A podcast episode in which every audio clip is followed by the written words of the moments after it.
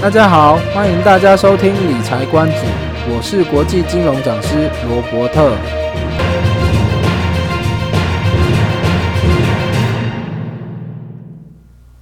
今天我们延续上一次的主题，也就是负债的这个主题。那我们会把这个主题讲得更深，也更广一点。我们今天会从三个面向切入，第一个是负债的观念，第二个是负债。有分良性跟恶性，那他们的差别是什么？第三个呢是管理，我们要怎么管理这些负债？好，那我们讲回来讲第一个面向，就是观念这个面向。其实负债啊，在我们财务上就是一种加速的方式哦。不管你是这个负债是用来消费还是用来理财，都是加速。好，那我举个例子，比如说我很想要买这一台电视来看。那可是这台电视要价要三万块，我每个月只能存五千块。那正常的情况下，是不是我需要存了六个月的时间，然后存到这个钱，然后用这三万块把电视买回家才能看嘛？可是如果我现在当下就很想看，怎么办呢？那我们我就有两种方式。第一个是我直接跟人家借三万块来，那我就有一整笔的钱可以付掉来买这台电视看。那第二种方式比较常见，就是呢，厂商会给我们一种方式，就是分期付款的方式。也就是说，你现在就可以把电视拿回去看，那么你每个月只要付我五千块，那六个月的时间，你就可以把这个总价三万块的电视付完。好，不管哪一种方式啊，都是一种借钱来消费的方式。那我们刚才说了，负债就是一种加速嘛。哦，原本这个东西你要六个月之后才能享受到，那么你就提前加速六个月之前就的现在，你就可以享受到。所以呢，这就是一种加速。那不过啊，在消费端的话，我们会建议就是要量力而为，也就是以前台湾出现了一批这个所谓的卡奴嘛，那他这个是怎么来的？就是他每一次消费的时候都一直分期付款，分期付款。那么原本一项，比如说一万二的东西，那分一年，这样一算下，哎，只要一千块，哎，感觉就很便宜。甚至如果是分两年的话，哎，只要五百块，哦，你就会觉得，哎，好像很便宜，就买。那么呢，你这个也买，那个也买，然后你五百、一千、五百、一千这样一直累积下去，你有一天突然发现，你每个月要还的钱大于你的薪水，那你根本还不起。那这个就是卡奴的由来，这样子。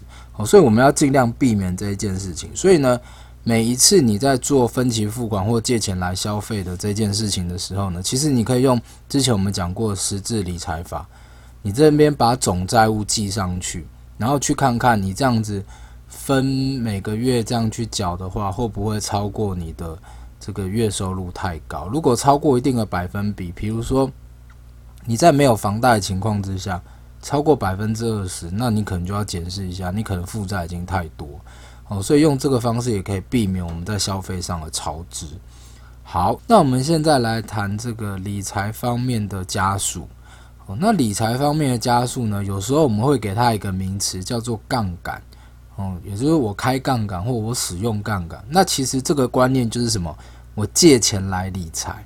好，那借钱来理财为什么会？这件事情是会很多人做呢。我们先想一件事情，假设我自有资金是一百万，然后我投资在这个市场上，那假使今年的报酬率是五趴的话，那我是不是就是会赚到五万块？但是呢，我今天介入等额的一百万，也就是我现在手上有两百万，然后一百万是自己的，一百万是借来的，那我一样五趴的报酬率。那我是不是就会有十万块的收入嘛？我就是两百万乘上五趴就是十万嘛。但是我借来的这一百万其实要付利息啊。那我们就假定，假定我要付个三趴的利息，也就是一年我要付出去三万块的利息。但是呢，我们刚刚是不是已经赚了十万块？十万块减掉三万块，还剩七万块嘛？这七万块呢，除回我的自有资金一百万的话，那么我的报酬率就会变成多少？变成七趴嘛。那其实这就是开杠杆的意思。我原本我手上只有一百万，我什么都不操作的情况之下，我就只有五趴的报酬率。但是我现在透过借钱来投资的这个行为啊，我的报酬率会从五趴上升到七趴嘛。那这个就是开杠杆的意思，也就是在这个理财上加速的意思。原本是什么五趴，现在加速到七趴这样子。那当然了，你借的越多，你的杠杆就是开的越高。哦，那这就是为什么很多人会去呃玩期货，因为期货杠杆倍数可能是八到十倍，甚至更高这样子。所谓八到十倍的意思，也就是我的报酬率会乘八到十倍。比如说，本来是五趴的报酬率，有可能是乘完之后变成多少？变成四十趴，变成五十趴这样子。好，所以这个加速的效果是很好。那反过来讲啊，我们刚才都是讲赚钱，那反过来讲，那也是加速你亏钱的速度。好，所以呢，我们这个理财上的加速啊，真的是不一定是好的。哦，这端看你的能力去。操作这样子，好，那常见的有哪一些？哦，常见的有理财贷款啦，然哦，就是跟银行的，或跟券商的是什么融资融券呢？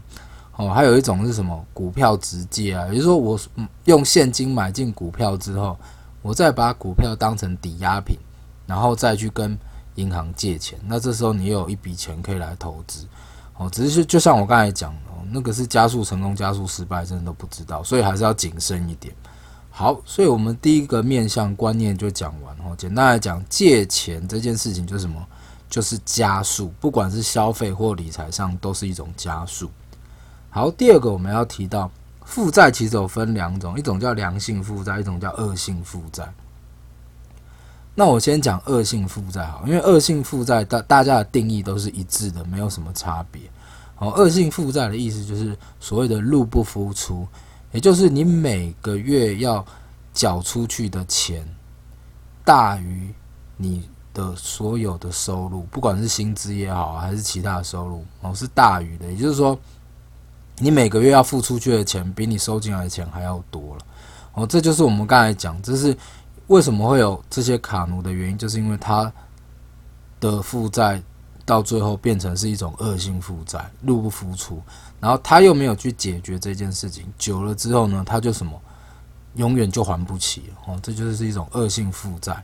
那恶性负债我们就不用多说了，这个实物上的例子很多了，刚才讲过卡奴是一种嘛，那你去跟地下钱庄借钱也是一种，因为它利息收很多嘛，所以你前期初期的时候没有还完的话，你后期根本就。还不出来了嘛？那这些都是恶性负债哦。那这个定义比较简单，大家也都比较好懂，所以这就我们就不多讲。那我们要讲良性负债哦。大家如果去上打良性负债，会看到一些不一样的说法。那简单来讲呢，大致上分两种哦。那我把它叫做广义跟狭义。所谓广义的意思就是指说，你只要符合这个情况的话，都可以叫做良性负债哦。那狭义的话就是。它的定义会更严格哦，你要你可要符合某一些条件，它才能算是良性负债。好，那我们先先从简单的开始讲，就是广义的良性负债这件事情。好，那这个定义其实很简单，就是你的收入啊足够 cover 你的支出，这样就可以。也就是说，你的收入是大于等于你的支出，这样就可以了。哦，这样就没什么问题，就是不管是用来消费还是用来理财。哦，你只要符合收入，你的总收入是大于你的支出的情况之下，这样就没有问题。好，那第二个狭义的良性负债定义呢？那第二个其实是更多人讨论，也就是说，我这笔钱借来啊，我这笔钱借来，我必须要从事投资，而这个投资的报酬率足以 cover 我借钱的利率。我再讲一次，狭义的良性负债的定义就是说，我借钱来，然后呢，这钱要从事投资活动，不管你要投资房地产也好，你要投资股票基金都好，哦，总之你就是要去投资，然后呢，它生出来的利息啊，会大于或等于我要缴的利息。也就是说，我借钱是不是本来就是要付给银行利息嘛？但是因为我拿这个钱去投资，所以呢，我支出来的息可以抵掉这个我要付出去的利息，甚至更多嘛。那满足这个条件，我们就可以叫它良性负债。很多人多鼓励的也就是这件事情。我他会建议我们说，诶，我们可以去创造一些良性负债啊，就是我们可以跟银行借钱啊，maybe 可能只要三趴的利息，但是如果我去从事投资的话，可能会拿到五趴的收益啊。哦，这样一来一往的话，我就会怎么样？凭空多出两趴的收益。所以呢，在这件事情上是很多人鼓励去做的这样子。好，那我举一个实物上的例子给大家听。好，假设啊。我有两间房子，一间自住，一间租给别人。那么两间我都付清了房贷。那么我我要怎么创造良性负债呢？就是呢，出租给别人的那一间呢、我可以先去借个四百万出来，用房贷的方式借个四百万出来。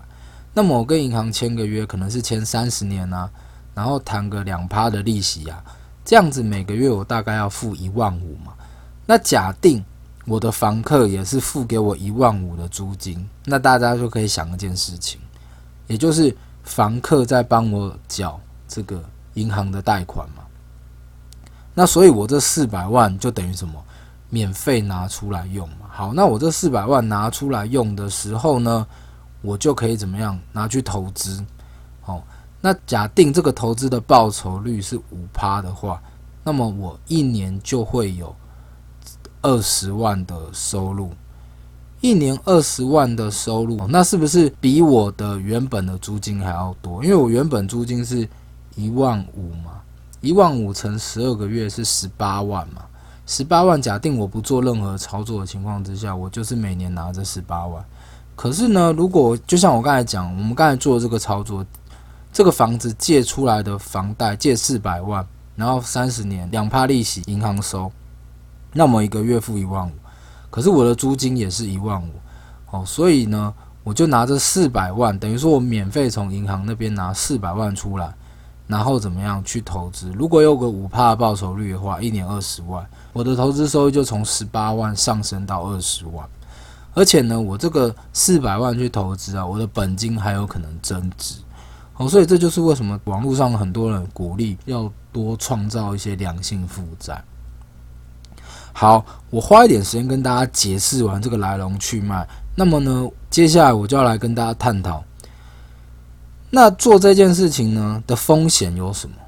因为我看网络上啊，很多人都鼓励做这件事情，可是都不谈风险。所以呢，我们看很美好的面向，这样当然是很棒啊。你平白无故可以拿多拿个四百万，然后去投资，然后多创造收益这样子。而且三十年之后呢，你的这个。房贷房客帮你缴完了，然后你手上这四百万完全变成你的哦，所以呢，这个听起来都很棒很好，但是有什么问题？哦，第一个是我们去想一件事情，那万一断租的时候或租不出去的时候怎么办？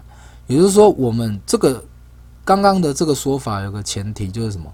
这个房客会跟我们租租一辈子，或租至少三十年都不会中断。那大家觉得有可能吗？大家可以去想一下。第二个是这个租金一万五啊，有可能是因为你现在的房子比较新或比较好，或甚至是地段比较好，它可以租到一万五。那十年之后呢？二十年之后呢？好，十年之后、二十年之后，房子会旧嘛？房子旧了之后，你是不是这个租金就会变得比较不好，或者说没办法租到这么高？那甚至地段，地段有可能会改变哦，因为可能以前一些很热门的。地段啊，到后来可能会变得比较冷门。我举一些例子哦，比如说以前在万华，离那个菜市场越近的那个房价越高。为什么？因为以前很多人都在那边那个卖菜嘛，而且以前卖菜其实会赚蛮多钱的，所以他们就为了要求离家近，所以那边的那个房子就会变得很贵嘛。可是二十年之后啊，现在这种行业就有点式微了嘛，所以那边的房价跟怎么样崩跌嘛。哦，所以这个也是一个要考量的因素啊，就是你十年、二十年之后，那你房租还租得到一点五吗？哦，那如果租不出去或租不到这个钱怎么办？好，第三个延续刚刚的这个议题，就是说，当房子老了、那房子旧的时候，是不是会有一笔维修整修的费用？甚至可能满一个周期，比如说满十年、满二十年，甚至要做一个大整修这样子。哦，那这个房子的维护费用也是一个问题。第四个。你拿到这个租金，虽然是房客在帮你付这个负债没有错，但是你这个收入啊会计税嘛，是需要计税的，也就是说你需要缴税给政府。哦，那如果你的这个集聚是比较高的话，你有可能会缴到三四十趴，这样算下来，你实际上的收租就是收不到一点五，因为你一部分的钱要缴税嘛。哦，所以税金也是一个问题了。好，然后这个操作啊，还有一个前提就是什么？这不是你的第一栋房子，因为你第一栋房子可能是要自住嘛，哦，就没有办法这样做嘛，哦，因为你自住你就不会有房客付你租金嘛，哦，所以你是一定要第二栋以后的房子才有机会，也就是说这个操作的门槛比较高嘛，所以呢，这样总的讲下来，其实从事这件事情的风险是还蛮高的，哦，并不是很容易的这件事情。其实我觉得这样也蛮合理的，不然大家想一件事情哦，如果这个操作真的这么简单的话，那台湾的穷人就不至于这么多。哦，就是因为从事这个操作并没有想象中的这么简单嘛。那我们刚才讲了这么多点，还没有谈到什么，万一你拿这个钱去投资，然后这个投资失败怎么办？我们还没有谈到这个话题。哦，所以呢，这个良性负债哦，我是觉得。某个层面看起来蛮好的，但是你方方面面去考虑之下呢，它可能不像你想象的这么美好。最主要还是要取决你对这个租金的来源的掌控，还有你对投资的掌控。也就是说，你要创造良性负债啊，没有什么问题哦。但是你的这个理财啊，你的这个商业的 sense 可能要比较敏锐一点。他没有办法就是。你做完这个规划丢着就不动，哦，他没有办法，他还是要什么时刻去检视这样子，哦，所以这个就是良性负债，哦，我们谈完良性跟恶性，我们就谈完。好，最后一个面向，我们要谈一下管理负债这件事情。哦，那管理负债这件事情啊，其实我常讲啊，负债其实并不可怕，可怕的是什么？你不知道怎么管理，哦，不知道怎么管理，你的债就越滚越多，越滚越乱。哦，你就会怎么样？挖东墙补西墙，补到最后你发现什么？东墙西墙都没了。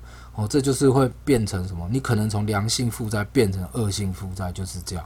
所以呢，管理负债其实是一个非常重要的课题。好，那管理负债的时候啊，其实要做到两件事情。哦，两件事情。第一件事情就是什么？去拟定你的还款计划。还款计划什么？第一个，你的还款来源是什么？就以我们刚才那个例子，你借完房贷之后啊，你每个月要付一万五给银行嘛。那么你的还款来源就是你房客给你的租金一万五的租金嘛。好，那假设这个还款来源不见了或断掉，你有没有其他的来源可以承接，可以接得上？那如果没有的话，那你是不是再要再去想？别的，比如说，你可不可以赶快把这个负债马上还掉？甚至你可不可以去从别的地方借一笔钱来，先把这个负债还完？所以呢，你要拟定一个呃详细的计划哈。这个详细的计划包含什么？还款来源稳不稳定？哦，如果不稳定的话，有没有其他的收入可以来接替这个还款来源？好，那如果假定都没有的情况之下。那么呢，你有没有 B 计划？比如说你要怎么处分这个负债？可以马上把它还掉，还是不行？还是你可以从其他的地方再借一笔钱先还掉？这样子哦，所谓的借新债还旧债嘛。哦，那这些事情都是你要去考虑的。哦，那这些事情考虑完、拟定完之后呢，你就要定期检视，那去看我们有没有落实啊。那一般之前的这个财务的定期检视，我通常建议一季一次就可以。那不过因为负债这个事情是比较严格的，所以呢，我们会希望是什么？一个月检视一次哦，一个月检视一次。为什么？因为一季一次，怕有时候呃没有没有做好的情况下要补比较困难嘛。那一一个月一次的话呢，你就可以确保你每一。每一步都走的是对的。那如果你发现这个月没有的话，你还有下个月马上就可以怎么样把它调整回来，那个负担不会那么重。因为一季一次就是三个月一次嘛。哦，有可能你这个一步走错，你要三个月之后才能发现，那个金额可能会累积到有点大，你也没办法马上处理。哦，所以我们会建议一个月一次这样子，避免你的负债变成恶性负债。好，那我们今天讲这么多啊，总结一下。第一个，负债的观念就是一种加速哦，在消费上就是什么加速享受这个东西，在理财上就是怎么样加速你的报酬率，或者是什么加速你的亏损哦，这都不一定。所以呢，在消费上要怎么样量力而为，在理财上你要明白，这不一定是一件好的事情。那么呢，负债又分两种，一个是良性负债，一个是恶性负债。哦，恶性负债就是所谓的入不敷出。一旦你变到这个情况的话，你一定要尽快想办法解决这件事情。你要集你身上所有的资源，把你的负债还清或降低你的负债。那么良性负债又分两种了，广义的来讲就是什么？你的收入足以 cover 掉将来额外的负债支出，那这样就 OK。这个叫广义的。那狭义的是什么意思呢？你借来这笔钱，然后拿去投资，它支出来的息足以付掉这个负债的负担。好，那这个就叫狭义的。那么呢，就算你要来做这件事情呢，有很多事情我们刚才有讲过，很多风险你都要去考虑。考量完之后呢，再去做。那最后一步呢，就是什么？管理你的负债嘛。你的还款计划是什么？还款来源啦，稳不稳定啦？有没有其他的还款来源啦？甚至你你有没有一个 B 计划，也就是说你有没有一个处分掉这个负债的计划等等，好，然后呢，一个月检视一次，一个月检视一次，以免你怎么样走偏了，还有机会可以调整回来。好，那今天的负债啊，我们就讲到这边啊，希望对大家有帮助，谢谢大家。希望今天的节目你会喜欢。如果有任何问题和想说的话，都可以留言给我们。希望你们在商岸或其他平台能够订阅、关注或追踪我们。记得开启小铃铛和分享哦。谢谢大家，拜拜。